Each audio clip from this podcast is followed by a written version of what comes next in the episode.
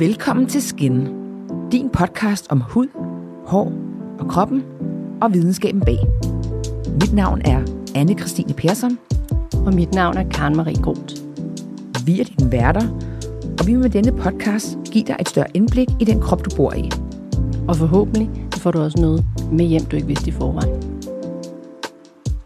I dag skal vi tale om hudens immunforsvar.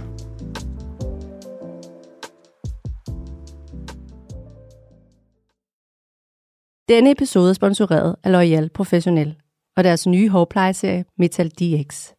Teknologien bag muliggør farve, balayage og afblejningsbehandlinger med minimal risiko for, at håret knækker og et mere pålideligt farveresultat. Vi skal tale om hudens immunforsvar. Og det, der jeg synes, der er så mega spændende med det her emne her, det er jo det der sted der med huden, som er vores største organ. Har det her forsvars, og det er jo i sig selv et forsvarsværk for vores krop, og der er med til at regulere både varme og kulde og beskytte os i det hele taget fra udefra kommende. Men det betyder også, at det er meget komplekst. Ja, det er det virkelig. Lad os sige understrege og vi har helt sikkert kompleks. Ja, og vi har simpelthen sat os selv i stævne med et emne, som vi heldigvis får god hjælp af en ægte ekspert. Og det er jeg rigtig glad for. Ja. Ikke desto mindre er det jo sindssygt spændende. Og det minder, når man går ned i det her, så begynder man jo at se sådan en sci-fi-film for sig. Celler, der bekæmper hinanden, og ja, altså det er... Dræber T-celler. Ja, det er virkelig spændende. Ja. Så jeg håber, I kan tage noget med hjem om hudens eget immunforsvar. Og det er jo sådan, at huden har sin egen specialenhed inden for immunsystemet. Og som du sagde, som beskytter mod skadelige bakterier, støde og urenheder. Og så reparerer det også små skader. Og så består det af immunceller, naturlige bakterier og andre mikroorganismer. Og det er jo så hudens eget mikrobiota, som man måske har hørt om. Jeg læste lige, at der er simpelthen 3.000 forskellige sygdomme omkring, eller i huden. Og det er helt vildt. Og det er jo det, der sker. Altså, det er der, hvor man kan skifte. Det er der, hvor vores forsvars, eller vores sådan immunforsvar ikke virker godt nok. Ja, og der er det jo det der billede af T-cellerne, der er dirigenten, der ligesom har det her store orkester, som det skal have til at fungere, og så er der nogen, der spiller falsk, og så er helvede løs. Ja. Fordi så kan opstå de der inflammatoriske sygdomme, som psoriasis og akne faktisk også, og alle former for eksem. Ja, og så, jeg kommer fra en familie, hvor min farfar havde psoriasis. Ja.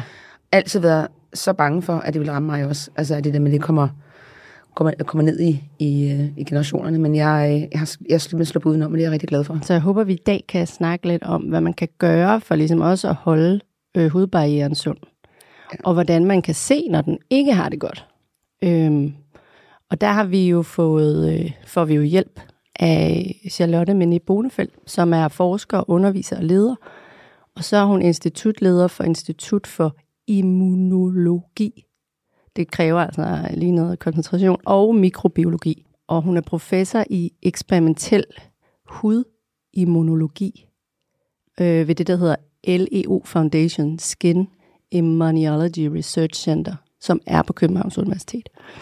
Så hun sidder simpelthen ægte og laver de her, altså i spidsen for al den forskning, som vi læser om, og som altså er på et rigtig spændende sted, fordi der sker nogle ting, som måske gør, at der er nogle kapitler i alle de hudbøger og leksikoner, der skal omskrives. Hvordan vi behandler de her, for eksempel kontakteksem, og hvordan huden egentlig responderer. Ja, det glæder vi os til. Så lad os se, vi har en halv time, og jeg tænker, vi kommer til at krasse i lakken. Men forhåbentlig er det bare lidt spændende, det vi når frem til. Og velkommen til dig, Charlotte. Mange tak.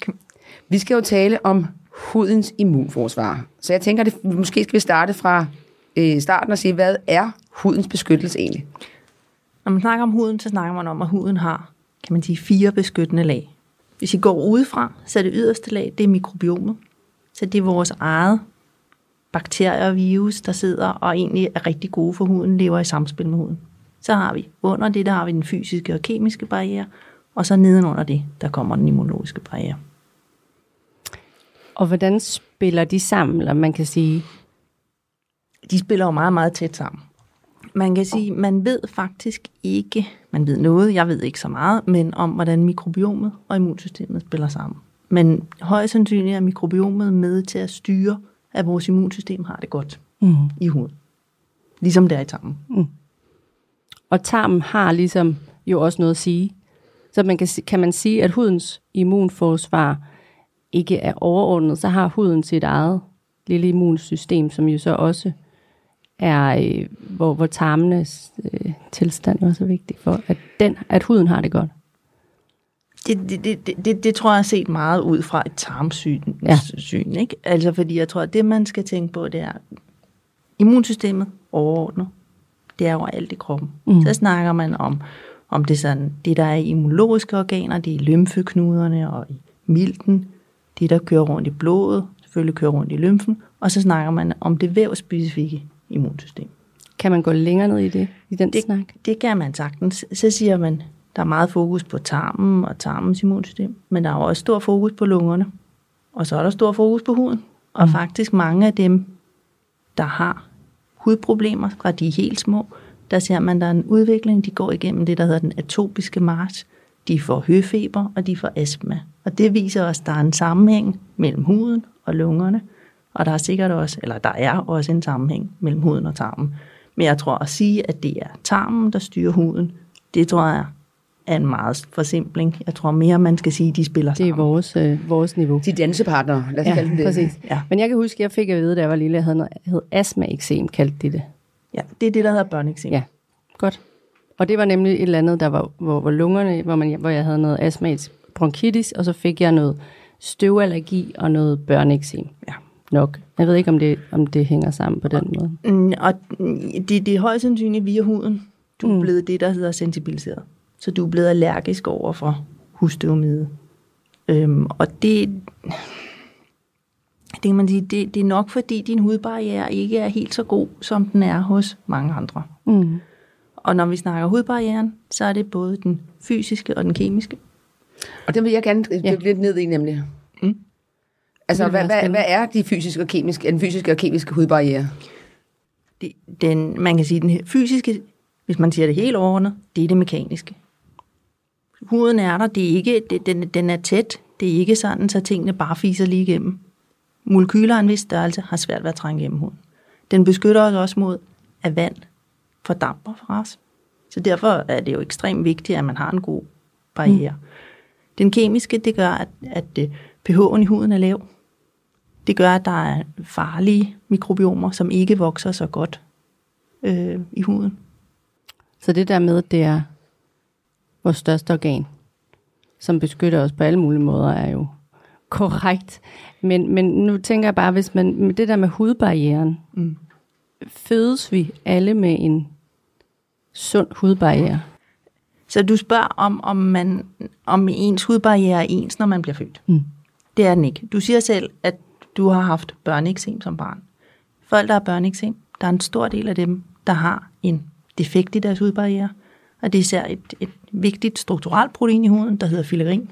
Det er meget vigtigt for som sagt som et strukturelt protein, men dens nedbrydningsprodukter er også meget vigtige for hudens fugt, kan man sige. Nedbrydningsprodukter og filarin er en del af det, der hedder natural moisturizing factor. Mm. Og hvis man mangler filarin, hvis I forestiller jer det yderste lag af huden, som en væg med mursten, vi har cementen indimellem, hvis man mangler filarin, så mangler man cementen. Så derfor penetrerer ting igennem huden på en meget lettere måde, end det gør i folk, der har en rask hud. Og derfor har man så en øget risiko for at blive sensibiliseret, for eksempel over for husstøvmide, som vi talte om før. Og så er det, så udvikler man så også de andre allergiske sygdomme, som høfeber og astma. Okay. Og så har jeg læst, at cirka 10% af den europæiske befolkning har en mutation i det gen, der koder for filigrinproteiner. Mm.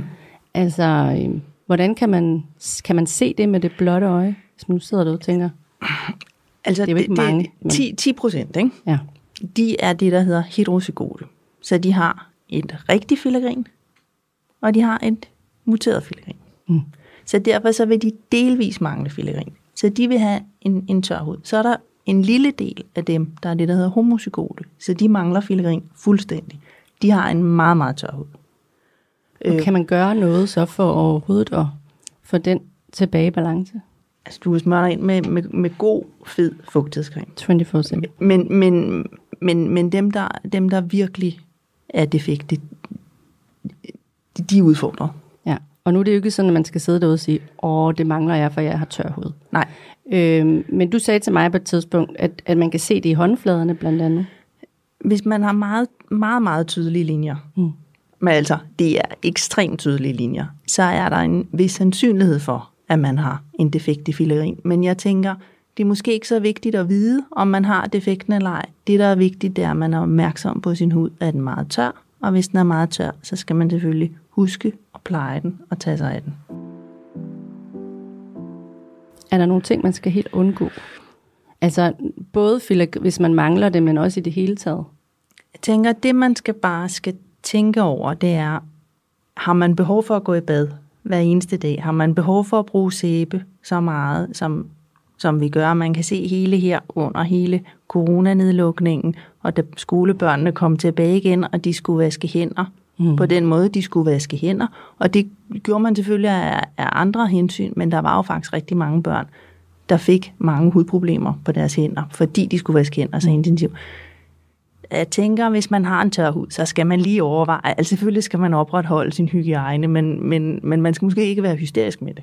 Jeg må også indrømme, efter den her periode her, når man sådan kigger på sine egne hænder, altså man har jo virkelig brugt meget håndsprit, og jeg har fuld respekt for folk, der arbejder i sundhedssektoren, som hver dag står og rengør deres hænder til hudløshed, fordi man er bare, de har været røde og irriterede og tørre, og så er jo det her med, at man kan jo godt vaske sine hænder ofte, men det har jo en pris, når man gør det, ikke? Så det her med hele tiden at huske og så pleje. Min ældste, hun fik simpelthen, altså hun har aldrig haft noget før, men hun fik håndeksem, og det hedder kontakt.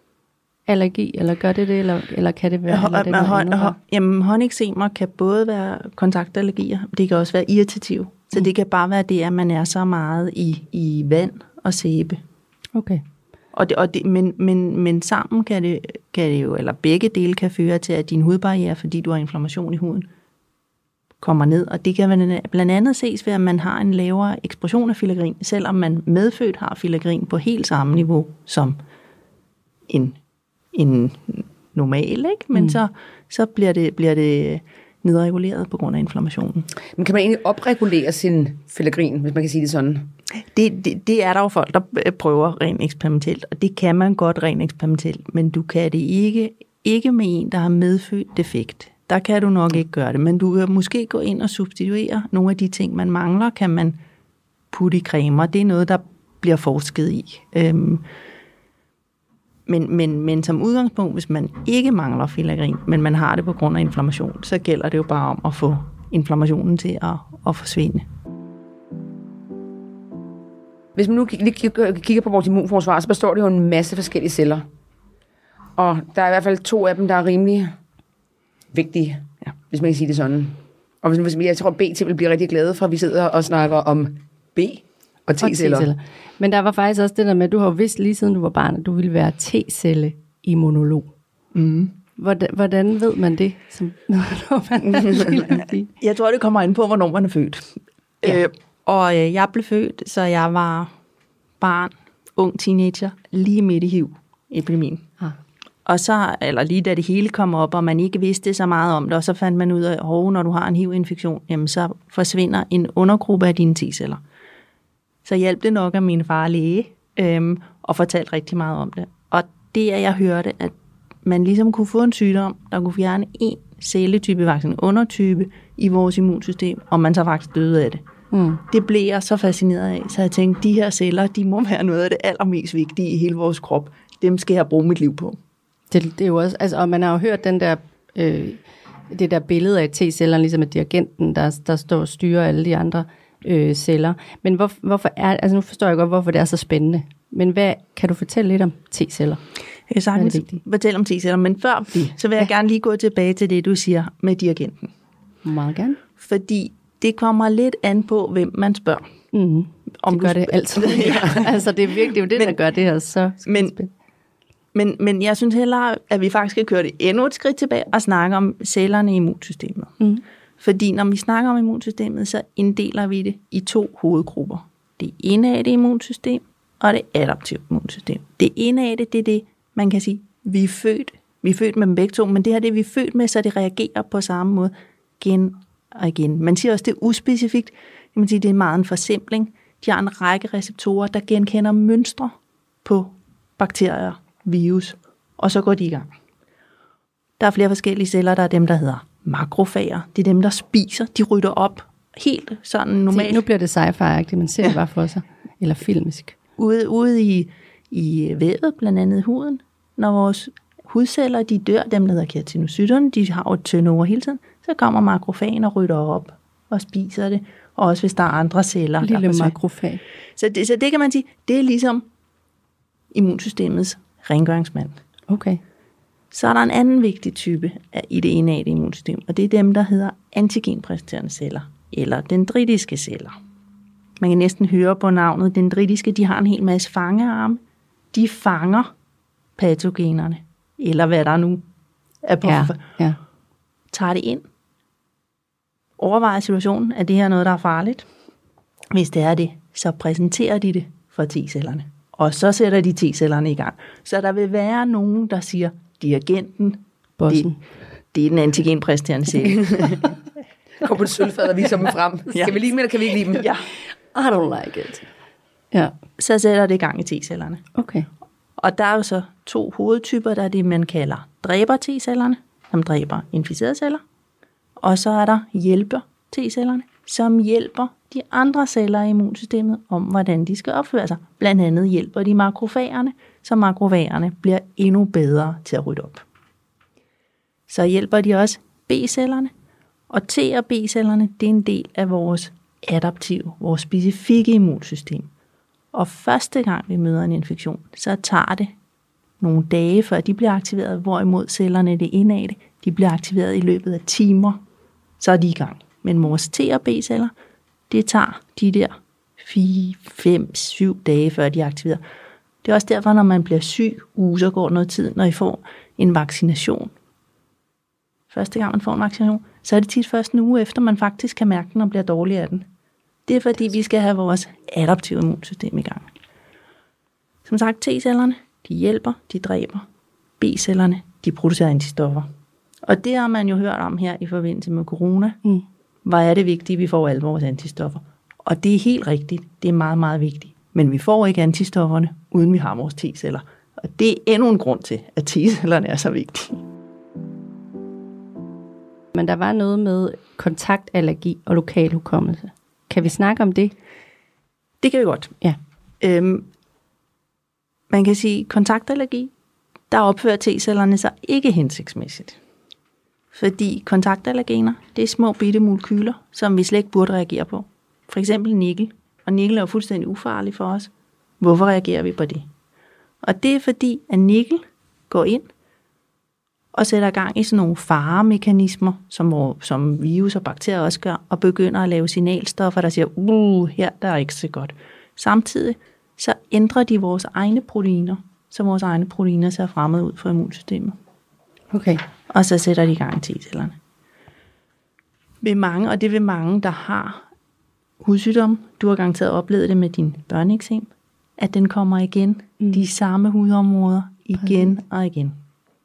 Og det er fordi, at når man først har haft en inflammation i huden, eller i hvert fald i mange tilfælde, så vil der være lokale hukommelses-T-celler i huden. Vi vil også have hukommelses-T-celler, der cirkulerer rundt i vores blod og apparat, hvis vi møder infektionen et andet sted i kroppen. Men lige der lokalt, hvor man har været udsat, og det kan være som i børneeksem, det kan være i psoriasis, men det kan også være i kontaktallergi, som jo er det, jeg er meget fokuseret på. Ja. Så får vi en lokal hukommelse. Og noget af det, vi har været meget interesseret i de senere år, det er at finde ud af, hvad betyder det? Betyder det noget? Altså, fordi med kontaktallergi, hvis man tror, man er allergisk for noget, så går man til sin læge, sin dermatolog, og så bliver man testet bag på ryggen med lappetest, og det fungerer. Det er jeg glad. Og der har man jo ikke lokal hukommelse. Nej. Så vi tænkte, okay, er det bare et spørgsmål om tiden? Hvis man har lokal hukommelse, så kommer responset hurtigt. Hvis man ikke har lokal hukommelse, så tager det lidt længere tid, men det er helt det samme immunrespons. Og det har vi fundet ud af, det er det ikke. Det er to forskellige immunresponser, der bliver induceret, om man har lokal hukommelse eller ej. Så det vil sige, hvis man får parfumeallergi, får det første gang slår ud. Ja. Og så møder den her allergene igen. Ja. Så kan det opstå hurtigere. Så vil du få, hvis den du putter det på huden, på fuldstændig samme hudområde, så er der en vis sandsynlighed for, vi har jo primært lavet det i forsøg, men man ved det også, der er også patienter, der siger, så kommer reaktionen i løbet af timer efter. Det er ikke klassisk T-cellebiologi. Klassisk T-cellebiologi, hvis du har et hukommelsesrespons, det er, at det tager i hvert fald et døgn, hvis det ikke tager 48 timer, før du har en reaktion. Det er vildt. Men er der så noget med, at det, hvis man nu virkelig godt kan lide parfume, er det så smart at bruge, skal man så helt lade være med at bruge parfume? Altså, det kloge er jo helt at lade være. Men hvis man nu er lidt wrong roller alligevel. Ja, altså, jeg vil sige, personligt er jeg jo ikke fanatisk. Jeg bruger parfume, selvom jeg nogle gange kan ligge og tænke, er det her smart, hvis man er i bad, og man bruger noget parfumeret. Jeg vil sige, hvis man tager en rigtig parfume, jeg putter det altid på tøjet. Og den har man hørt før, det er jo smart. Men, jeg er begyndt på det også, faktisk. Men altså, det er jo ikke... Ja. Men er vi ude i, at noget af den forskning, der har været, at man faktisk skal til at skrive nogle nye kapitler? Det tror vi måske, man skal. Ja. Men når man snakker om allergi, så snakker man om 4 hovedtyper af allergi. Type 1, type 2, type 3, type 4. Type 1, det er så noget som astma og børneeksem. Så type 2 og type 3 er ikke så hyppige, men de er antistofmedieret, og de kommer også hurtigt. Så altså type 1 er en hurtig reaktion, type 2 og type 3 er også hurtig. Type 4 er det, man kalder delayed type hypersensitivity, så den kommer sent, det tager nogle dage. Og der har vi klare data, der viser, det er ikke tilfældet, hvis man har lokal hukommelse, så kan den faktisk komme meget hurtigt. Okay? Så ser vi, at vi har et meget kraftig respons allerede 12 timer efter, at vi udsætter folk i vores forsøg. Og det eneste, man så kan gøre som almindelig dødelig, er det så at undgå de ting? Ja. Hvis man har en allergi, så skal man undgå det. For type 1-allergi, der kan man jo blive desensibiliseret. Der er faktisk nogle ret gode muligheder. Det er ikke alle, der bliver desensibiliseret, men det er en stor fraktion af det. Kan du lige gå i dybden med, hvad det betyder? Jamen det er altså helt præcis, hvad der sker immunologisk. Okay. Det ved man måske ikke, men man tror, at immunsystemet bliver drejet fra et inflammatorisk respons, hvor du får produceret masser af antistoffer, til et antiinflammatorisk respons, der hæmmer reaktionerne. Og det gør man ved at i hvert fald et år, men ofte længere tid, blive udsat for stigende doser af det allergen, man er allergisk overfor. Det kan man gøre i type 1-allergi, men som man ved det indtil nu, så kan man ikke gøre det i type 4. Hvis du først er allergisk, så er du allergisk i en meget lang periode, højst sandsynligt resten af livet. Men der var nogle ret sjove studier i 80'erne, hvor nikkelallergi var et meget stort problem. Det var inden vi havde nikkellovgivningen. Der var det jo, i min generation, der var det 20% af alle piger, der havde nikkelallergi. I dag er 10%. Men det man så gjorde, det var, at man så på folk, der havde bøjle på tænderne. Fordi en tandbøjle, i hvert fald på det tidspunkt, frigav nikkel. Og så så man jo faktisk, at dem, der havde bøjle på, før de fik huller i ørerne, de reducerede deres risiko for at få nikkelallergi med 50%. Og det tror man, kommer vi ind på tarmen, det tror man er, fordi der bliver induceret det, der hedder oral tolerance, som så gør, at det er meget, meget sværere at blive sensibiliseret. Så der er klart på den måde, Så er der en sammenhæng, hvis man bliver eksponeret oralt for sine antigener først, så mindsker man sin risiko. Så det du siger, det er, at folk sidder og drikker parfume? Nej, jeg tænker, at det kan give nogle andre reaktioner. Jeg var sådan, what? Men, en helt vildt fed business.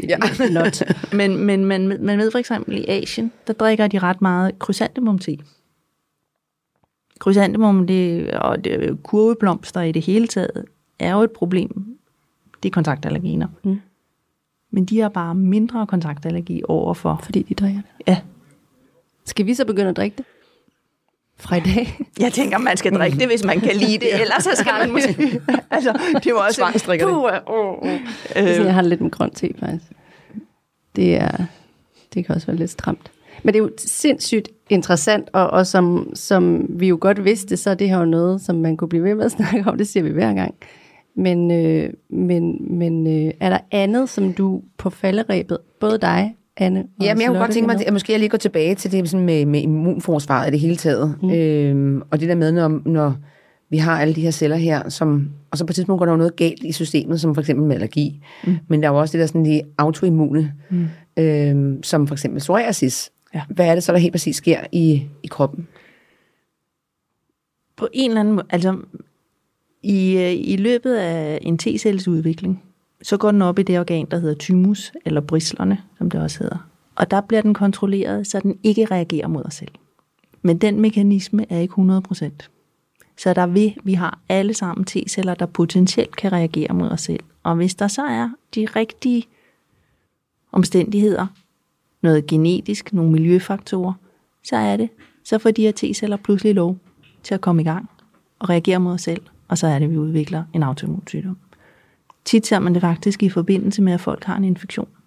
Mm. For så er der det inflammatoriske miljø i kroppen. Ja. Så det vil sige, nu sidder jeg og tænker, vil det så sige, hvis man har en inflammation i kroppen, det ved man jo ikke altid, om man har. Altså det kan jo også være... Men man kan sige, det er jo en lille del, der udvikler autoimmun sygdom. Ja. Så langt hen ad vejen, der virker vores tolerancemekanismer. Så ja. Men for nogen, der er uheldige, så sker der noget, og det er højst sandsynligt en kombination af både genetiske ting og miljøfaktorer, der gør det. Er der noget, man kan gøre? Altså, eller må man bare håbe på det bedste? Altså, hvis det er miljø også bedst. Ja. Men jeg tænker, man skal jo tænke sig om, som med alt andet, om at de fleste mennesker jo godt klar over, når de løber visse risici i livet. Men man kan sige, at det gode er, at i og med, at vi lærer mere og mere om immunsystemet, vi forstår immunsystemet bedre og bedre i huden, så får vi også lavet bedre og bedre behandlinger. Ja. Og for eksempel for psoriasis er der de senere år kommet det, der hedder biologiske lægemidler, som er super effektive i behandlingen af psoriasis. Er det noget, man bruger? Det bruger man til folk, der har svær sygdom, og det virker. Det virker ikke på alle, men det virker på en stor del. Det synes jeg, vi skal lave et nyt afsnit om. Det må være virkelig. Så sådan noget med, at man har en inflammation i huden, og det kan være eksem, og man så får en binyrebarkhormoncreme med hjem. Kommer vi over det stadie, eller er det stadig noget, som man vil se? Det tror jeg, man vil blive ved med at se, fordi det er super effektivt. Og igen, så kan man diskutere, hvor forsigtig man skal være med det sådan helt. Altså det her, det er ude på det vilde, eksperimentelle teori. Vild med det. Men i virkeligheden, så passer man jo på med børnene og give dem for meget støvudcreme. Ja. Men spørgsmålet er, om man i virkeligheden skulle give dem lige så straks de kløede, så skulle give dem høj dosis det ud i ganske kort tid, så man undgår den lokale hukommelse at blive dannet. Og det er stadigvæk på forskningsplan? På forskningsplan. Bare lige for... Ja, og det er ikke noget, som... Altså, det er noget, en dermatolog skal tage stilling til. Ja. Jeg kan sagtens sidde og sige det som forsker, at det tænker jeg, at det er en god idé. Det vil jeg sige, det er noget, der skal afprøves. Men der er helt sikkert gang i nogle nye måder at behandle på. Ja, og de biologiske lægemidler vinder meget frem. Ja. Og det er... Psoriasis fungerer det rigtig godt. Atopisk dermatit begynder man både antistoffer eller biologiske lægemidler, der går mod immunsystemet, men også nogen, der går mod komponenter i immunsystemet, som giver kløe. Ser også ud til at virke rigtig godt. Og så det næste, det må være kontaktallergien, der kommer. Dette afsnit er sponsoreret af L'Oréal Professionnel og deres hårplejeserie Metal DX. Flere frisører oplever, at sundt hår knækker ved farvning eller blegning, og efter flere års forskning er man nået frem til, at det er grundet metalophobninger inde i hårstråene, som blandt andet kommer fra det vand, vi vasker hår i. I Danmark har vi hårdt vand indeholdende en stor del metal, især kobber. L'Oréal Professionnel har derfor udviklet serien Metal DX med det metalneutraliserende molekyle glykoamin, og testresultaterne taler for sig selv. 87% mindre risiko for knækket hår og et mere pålideligt farveresultat. prøv at høre, jeg synes, det her det er vanvittigt spændende. Vi har kun krasset lidt i lakken, men jeg synes faktisk. Jeg vil bare gerne lige sådan til allersidst sige, hvad er vores takeaway for det her? Hvis man sidder derhjemme, og man bare gerne vil sikre sig, at man... at ens huden er godt beskyttet, at den beskyttelse, man har i huden på undergrund, ligesom bliver, hvor den er. Hvad kan vi gøre? Altså, du siger, at vi skal undgå for meget vand og sæbe. Altså, selvfølgelig skal vi holde hygiejnen i orden, og så skal man undgå for meget vand og sæbe, så man undgår den der tørhed, og man ligesom bryder den ned eller noget andet. Altså, skal vi bare fortsætte med at pleje vores hud med, hvad vi nu end plejer det nogen på nok har lidt for meget parfume i deres produkter, og andre er bedre til ikke at have så meget parfume. Rutiner. Men... Jamen ellers så skal man jo gå endnu længere og sige, okay, hvad ved vi er godt for vores immunsystem? Vi ved jo, at det er vigtigt, at vi får sovet det, vi skal. Mm. Der er lavet mange studier, der viser, hvor vigtigt det er for at have et velfungerende immunsystem, skal vi sove. Vi skal jo også sørge for, at det vi spiser er ordentligt. Det har vores immunsystem brug for. Det har vores krop i det hele taget brug for. Men jeg tænker, i det store hele skal man bare bruge sin sunde fornuft. Jeg tror, at de fleste mennesker er godt klar over, når de gør noget, som måske ikke er helt optimalt for deres hud. Og så skal man jo bare overveje, er det noget, der giver mig velvære? Og så skal man være glad for det. Ikke? Altså, man skal heller ikke... Jeg tænker, man skal ikke være fanatisk. Man skal sørge for, at man nyder livet. Men gør det med omtanke. Og med de ord... Det synes jeg, vi har en fremragende outro på. Ja. Dagens afsnit. Charlotte, tusind tak, fordi du har lyst til at komme ind og tale med os. Det var vanvittigt spændende. Det var det i hvert fald. Det var en fornøjelse. Så blev vi klogere på T-celler. The Boss. Ja, jeg synes, det er ret vildt. Jeg synes også, det er hendes historie med, at hun i en meget tidlig alder gerne ville, altså som barn af 80'erne, og virkelig var til stede i HIV-AIDS-perioden, hvor der var så meget fokus på det, at man simpelthen i så tidlig alder kan finde ud af, at det er det, jeg skal bruge mit liv på. Men jeg kan bare også huske den der tid. Ja. Og så min mor, hun arbejdede med nogen, der fik det. Og jeg kan bare huske, hun kom hjem og sådan, jeg ved ikke, om jeg kan røre jer. Jeg ved ikke, om det smitter. Og der gik jo noget tid, før man fandt ud af det. Ja. Så det var da også vanvittigt. Ja, så men sejt, hun er en meget sej dame. Som, det må man virkelig sige. Ja. Nu er vi jo faktisk nået. Jeg har faktisk ikke nogen. Jeg har ikke nogen produktanbefalinger med i dag, fordi det var lidt et andet emne, end vi er gået ind i. Så vi fik lidt konkret. Og man kan sige, at hvis man skal sige noget, så er det jo det der med, hvis man har en inflammation i huden, så er det der at holde sig til den enkle rutine. Ja. Men vi har faktisk engang haft en liste, som mere eller mindre er det samme. Så kunne vi lige måske prøve at passe på lige præcis med det der vand og sæbe. Altså, ja. Hvis man har tendens til tør hud, så måske lige tænke over mange gange om dagen, man vasker hænder for eksempel. Eller præcis. Gå i bad, som hun også sagde. Ja. Nu er det ikke, fordi jeg vil sidde og opfordre folk til at gå i bad. Men det... Lad være med at gå i bad. I skal ikke gå i bad, I skal bare lade være. Ja, men prøv at høre, det er jo vores sidste afsnit, Karen. Og det er helt vildt. 11 afsnit har vi lavet. Og nu hvis jeg sidste afsnit, så betyder det ikke... at vi stopper. Evigt. Det er bare i denne her sæson her, så kommer vi tilbage igen, og det bliver... vi se, hvad der er på programmet. Det har vi ikke besluttet os for endnu. Så det, it's a work in progress. Ja. Men det har været rigtig dejligt, at I har givet at lytte med, og at I har støttet os så meget, og at I også, i hvert fald dem af jer, der følger os på Instagram, og det kan I gøre ved at... og dem, der ikke gør det, kan gå ind på @ Skin Community, for vi har gjort det rigtig nemt for jer at finde os. Ja, kun jeg følt, og der kommer vi også til sådan, indtil næste sæson kommer til at dele lidt gode og vigtige informationer omkring. Ja, og så til at lave nogle recaps for alle de spændende mennesker, vi har haft inde. Ja. Så tusind tak. Tusind tak, og tusind tak til dig, Anne. Tusind tak til dig, Karen. Så er der ikke så meget andet for at sige... Vi vender stærkt tilbage. Vidunderlig sommer. Hej.